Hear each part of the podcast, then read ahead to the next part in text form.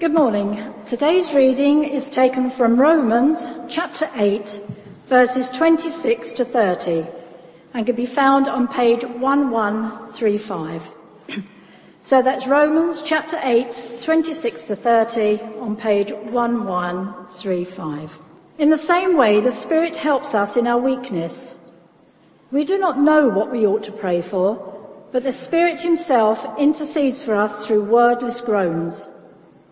And He who searches our hearts knows the mind of the Spirit, because the Spirit intercedes for God's people in accordance with the will of God.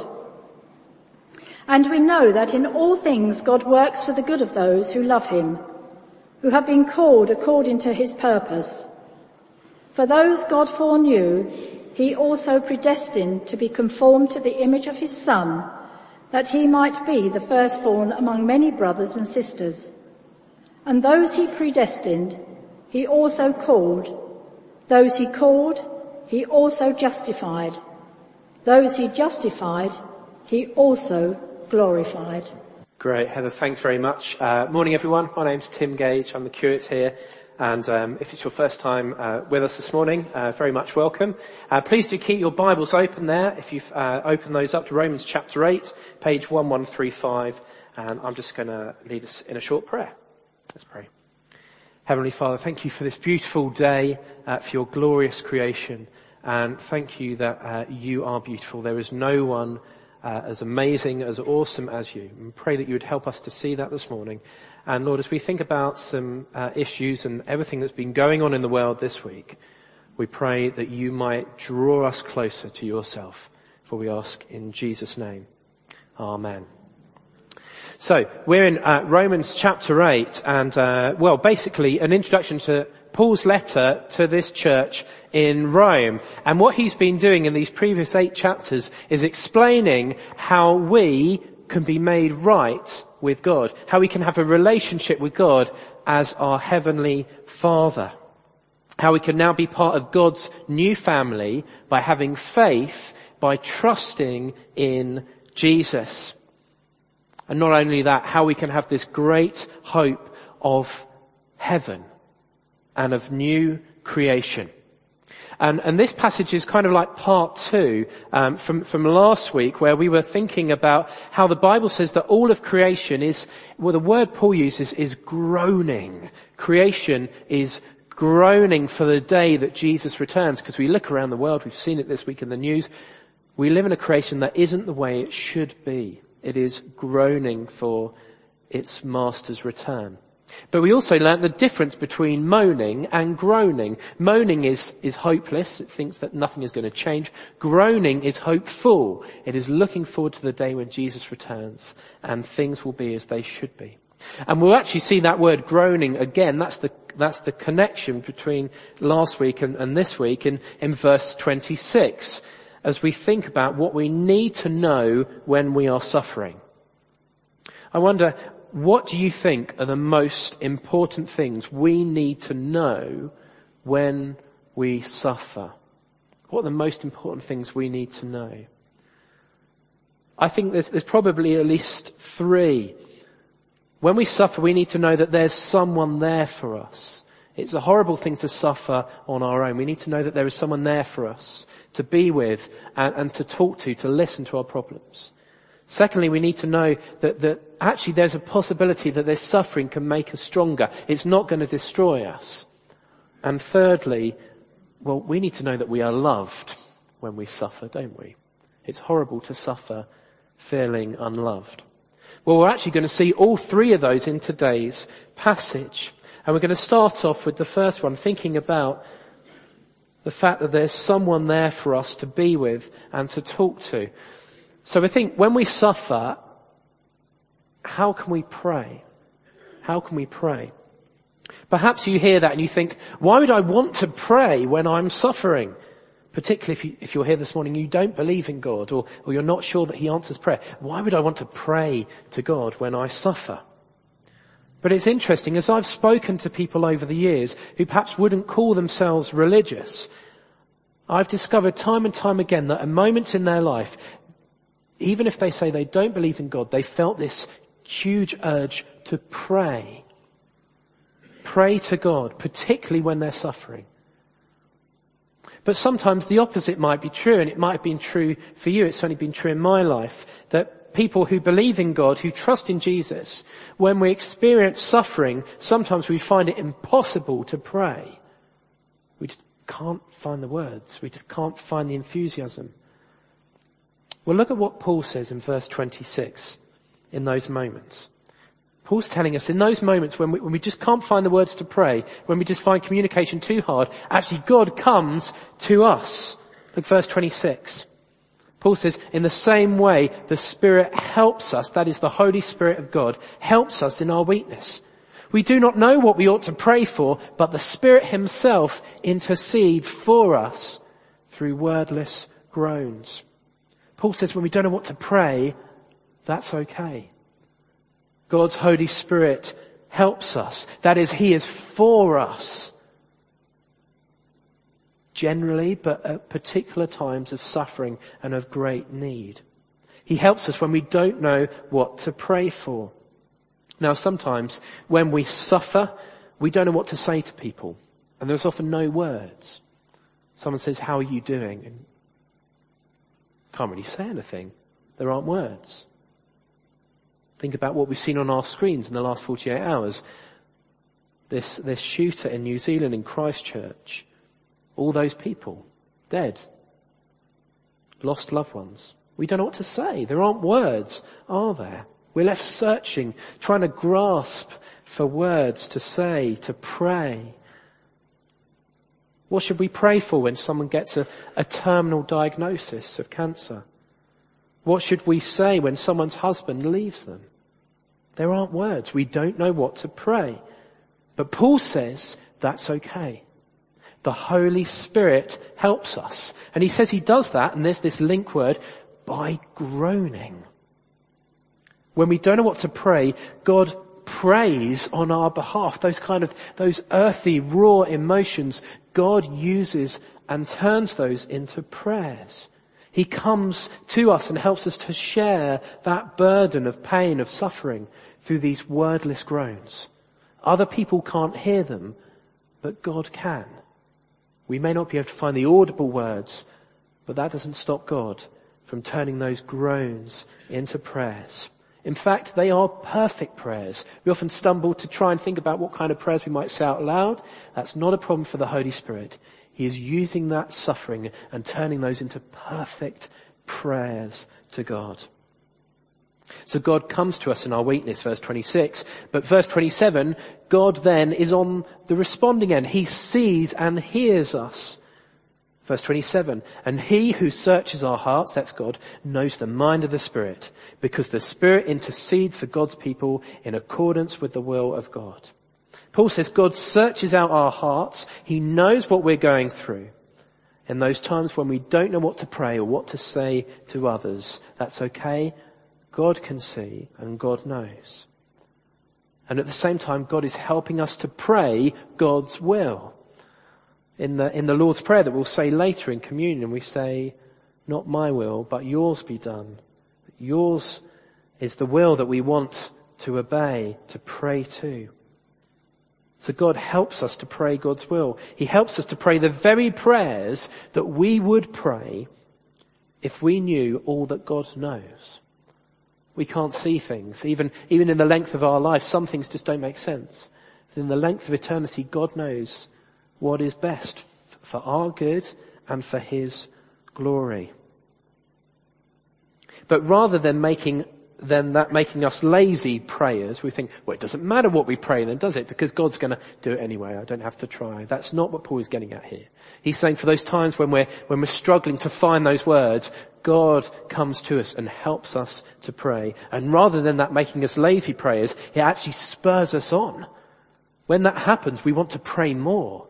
We want to gather together in, in, small groups to pray. We want to gather together at the monthly prayer meeting to pray, in church to pray together. We want to talk to God more because He is helping us. He is groaning in us to help us to pray to Him.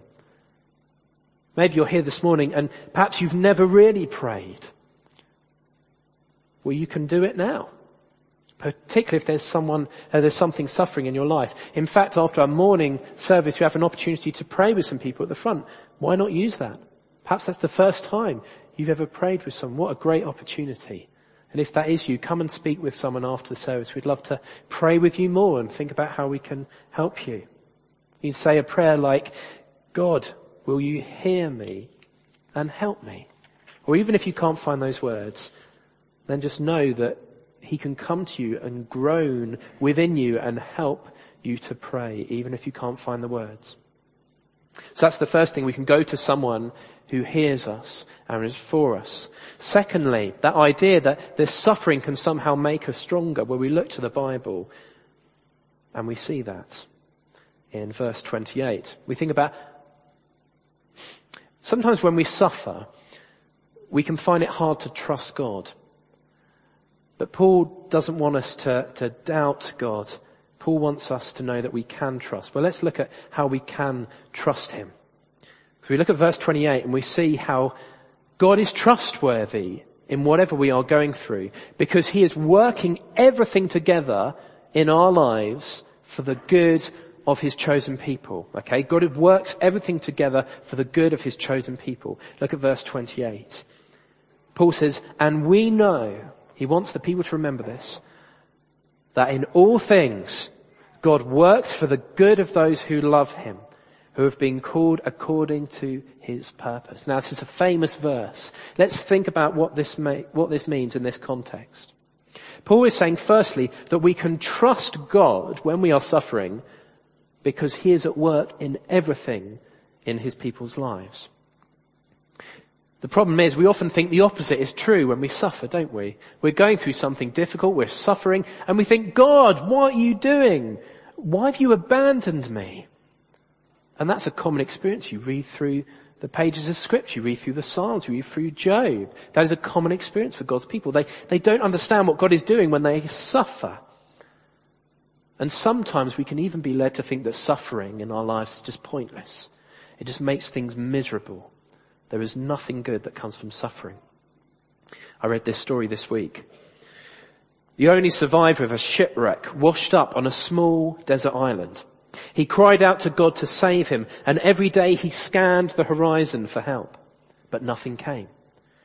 Exhausted, he eventually managed to build a rough hut together and put his few possessions that he had in this hut. Then one day he went off and was hunting for food and he arrived back to his little hut to find it in flames. Everything had been destroyed and the smoke rolled up into the sky. For him the very worst had happened. He lost everything he had and he was stung with grief. Early the next day, a ship drew near the island and rescued him. How did you know I was here? He asked the crew. We saw your smoke signal, the crew replied. Even in our suffering, even in what seems to be the worst thing imaginable, God is working all things together for the good of those who love Him. Now notice Paul said, he doesn't say for everyone, does he? He says for the good for those who love Him. And when he says that, he means for those who love God, that is Christians. Those who have faith in Jesus. Doesn't have to be massive faith, but those who just trust that Jesus is their Saviour. That doesn't mean that these people are, are special or outstanding people in any way, but because actually where their treasure is tied, their treasure is tied up ultimately in Jesus. That is where their hope is. Which is why, for those who love God, God is working everything together for their good.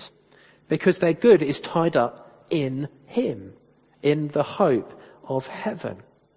That means that whatever they suffer now, ultimately, it cannot take away their ultimate good of being in heaven and in God's new creation with Him. But briefly, that also means the opposite is true, doesn't it? And if God is working together all, uh, all things for the, for the good of those who love Him, well that means, well what happens to people that reject Him? Well that means they choose not to have that ultimate good. They are choosing to reject the source of all love, light, and life. which means they can have no certainty that all things are working together for their good because their good ultimately won't last. Maybe it's hope in this life. Maybe it's hope in family, career, relationships, looks. Those things aren't going to last. But if their hope is in God, then whatever they suffer, it cannot be taken away from them. Paul says God is working in all things. This is helpful for us to remember because things in our life often don't work out the way that we expect them to. Relationships, jobs, careers, whatever it is, hopes and dreams, often things don't work out the way we expect or wanted them to. But Paul says that God will use whatever happens in those things for our ultimate good. Our failures, our regrets, our weaknesses, our temptations, our pains, our suffering. God will use those things for our ultimate good. And our ultimate good is to know God forever as His child. You see, if all we have to hope for is this life, well, suffering is nearly always going to be bad, isn't it? It's going to threaten the things that we love most. But if our hope is based on what's coming, just like we were seeing last week, if our hope is based on what's coming, after we die when Jesus comes back, that means that ultimately suffering can't destroy us. Suffering can't take away our ultimate good. So we can trust God. Because whatever we suffer, God will never allow it to take away what is most valuable to us. Him. In fact, it will only make it sweeter. You see people who suffer great things in their life, who are still holding on to God by His grace, and their hope in what is coming is all the sweeter. Imagine or, or, for some of you it will be true, a life spent with much ongoing pain. Each day is a struggle. But how sweet will heaven be where there is no pain anymore? That's how we can trust Him. Because God is working all those things for the good of those who love Him. Well, lastly then, how, how can people know when they suffer? How, when we suffer, how can we know that we are loved? How can we know? Well, when we suffer, God wants us to know that we are loved. And to help us to see that, um, there are five words in verses 29 and 30 that pick this up and kind of roll onwards. Now, we could spend a whole year looking at these five words or, or a lifetime just looking at one of them. We don't have that. So I'm going to spend about 30 seconds on each one and we'll, we'll have to think about it more uh, in future weeks. But he uses five words. Glance down with me at verses 29 to 30. It says, For those God foreknew, he also predestined to be conformed to the image of his son, that he might be the firstborn among many brothers and sisters. And those he predestined, he also called. Those he called, he also justified. Those he justified, he also glorified. The first word then is that those that God foreknew. That means those that God has personally known. This isn't just a sort of an intellectual knowledge, or oh, I know that person will be born on that point. This is knowing in terms of knowing someone in your heart. Those that God has known before creation. Those that God has loved before they were born. That those he foreknew, he predestined. That's a, that's a big word. Basically it means that God had chosen beforehand before we had done anything before God, before we'd even took our first breath, God had chosen us. And what has He chosen us for? Well, He'd chosen us to be part of His family, to know His goodness and His blessings, but also chosen for us to be more like Jesus. That He is committed, that He loves us enough, that He's not going to leave us how we are, but He's going to make us more and more like Jesus. He had chosen us. This is all God's work before we had done anything. And then he has called those he predestined. He called. We have been called to follow Jesus. Now this is a costly call. Many people um, go into these things without actually understanding that actually to follow Jesus can be costly. We look for many people around the world who follow Jesus and it has cost them their lives. We look through the book of Acts, the apostle Paul, it cost him his life to follow Jesus. But it is worth it. Jesus speaking in Mark chapter 8 says that we are to take up our cross and follow him. Now, in one sense, to follow that call means death. It means dying to an old way of life, but at the same time, it means to find the source of all life and happiness and joy in all its fullness. We have been called. But those God called, He has also justified. Again, another massive word for Paul, particularly in Romans. Justified means made right with God. By Jesus dying on the cross, which we respond to by trusting Him, by having faith in Him. You see, God is so committed to all things being used for our good that He even sent His Son to die as our sacrifice, to take away our guilt, to take away our shame. Which is why when we, we gather around the Lord's table to share communion, that's why it's such a big deal. It's why it's so important. Because we are remembering His body and His blood broken and shed for us. Opportunity for us to, to recommit to Him as we do that. But those God justified, He also glorified.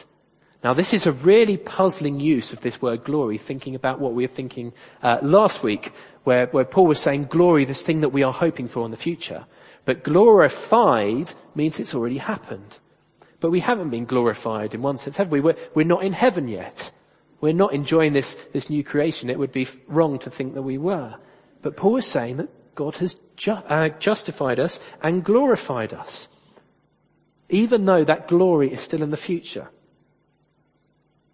But in God's mind and in God's words, He can say it's in the past as if it's already happened because it's so certain that God has justified those who put their faith in Jesus Christ, those He has called, those He has predestined and foreknew that means that we can say that we are, we are glorified. We can be so certain that this will happen for us. It's almost as if it already has.